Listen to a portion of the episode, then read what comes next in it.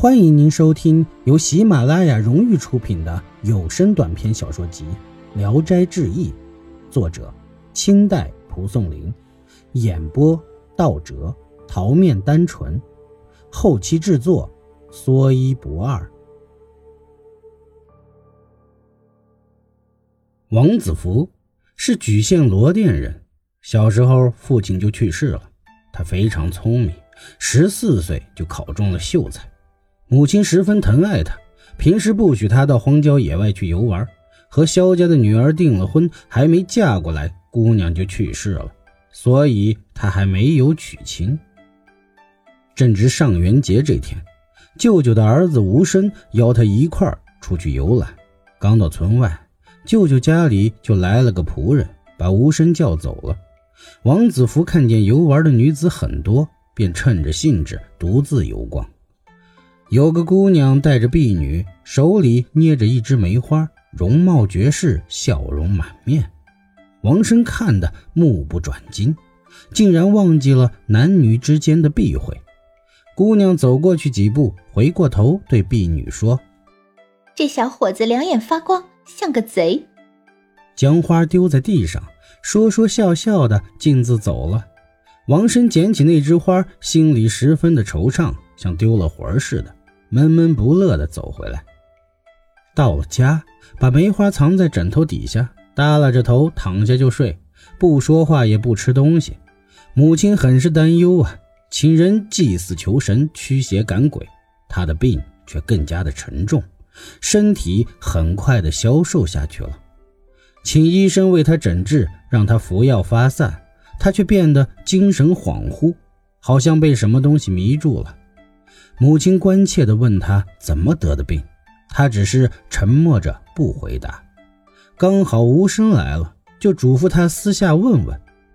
吴生到了床前，王子福一看见他就流下了眼泪。吴生坐在床边安慰劝解了一番，慢慢的问起他得病的原因。王生把实情都告诉他了，并且恳求他想办法。吴生笑着说：“哈哈，你也太傻了。”这个愿望有什么难实现呢？我一定替你去查问。在野外徒步游玩，必定不是大户人家的女儿。如果她还没有许配别人，这门亲事定会成功。不然的话，拼着多花些彩礼，估计也一定会应允。只要你的病痊愈了，这事儿包在我身上。王子福听了，不觉地露出了笑容。无声出来告诉姑母，寻访那女子的住处。但是到处都探访打听过了，却没有一点的踪迹和头绪。母亲十分发愁，又想不出什么办法。然而自从吴生走后，王子福变得面容开朗，也开始吃下点东西了。过了几天，吴生又来探望，王生问他事情办得怎样。吴生骗他说：“哎，已经打听到了，我以为是谁家的人呢，原来是我姑姑家的女儿。”也就是你的姨表妹，现在还未订婚。虽然表亲之间通婚有点不宜，把真相告诉他们，不会不成功的。王生高兴的眉开眼笑，问道：“他住在什么地方？”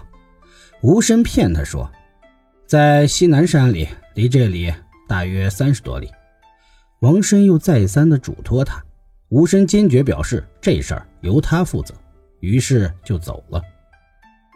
王子福从此饮食逐渐增加，也一天天好转恢复。看看枕头底下花儿，虽然枯萎了，但花瓣还未落。一边凝神的思念，一边把玩，就像是见到了那个姑娘。埋怨无声不来，写信去请她。无声支吾着，推脱不肯来。王子福挺生气的，整天闷闷不乐。母亲怕他再犯病，急忙托人给他说亲。才艺跟他商量，就摇着头表示不同意，只是天天盼着无声，无声一直都没有音信呢。他更加的怨恨起来。转念一想，三十里路不算远，何必非得依靠别人呢？于是把梅花揣在衣袖里，赌气自己去寻访，而家里人并不知道。孤零零的一个人走着，又没有处可以去问路。只是朝着南山走去，约莫走了三十多里，只见到山峦环绕，满目的葱翠，令人神清气爽，静悄悄的，看不见行人，只有飞鸟才能过去的险峻小道。远远望见山谷底下，在繁花乱树掩映之中，隐隐约约有个小村落。他下山进了村子，看见房舍不多，虽然都是草房，却感觉很是整洁雅致。有一户大门朝北的人家，门前垂柳依依，墙内的桃花和杏花格外茂盛，中间还夹杂着修长的翠竹，野鸟在里面叽叽啾啾地叫着。想必是人家的花园，不敢贸然进去。回头看见对面的大门有块光滑洁净的大石头，就在上面坐下休息。一会儿，听见墙内有个女子拉长声音在呼唤：“小荣。”声音很娇细。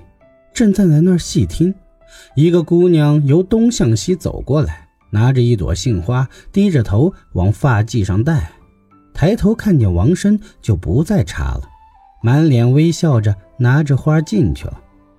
仔细一看，就是上元节在路上遇见的姑娘，心里顿时高兴起来。但想到没有理由进去，要呼唤姨妈，又顾虑到从来都没有来往，怕弄错了。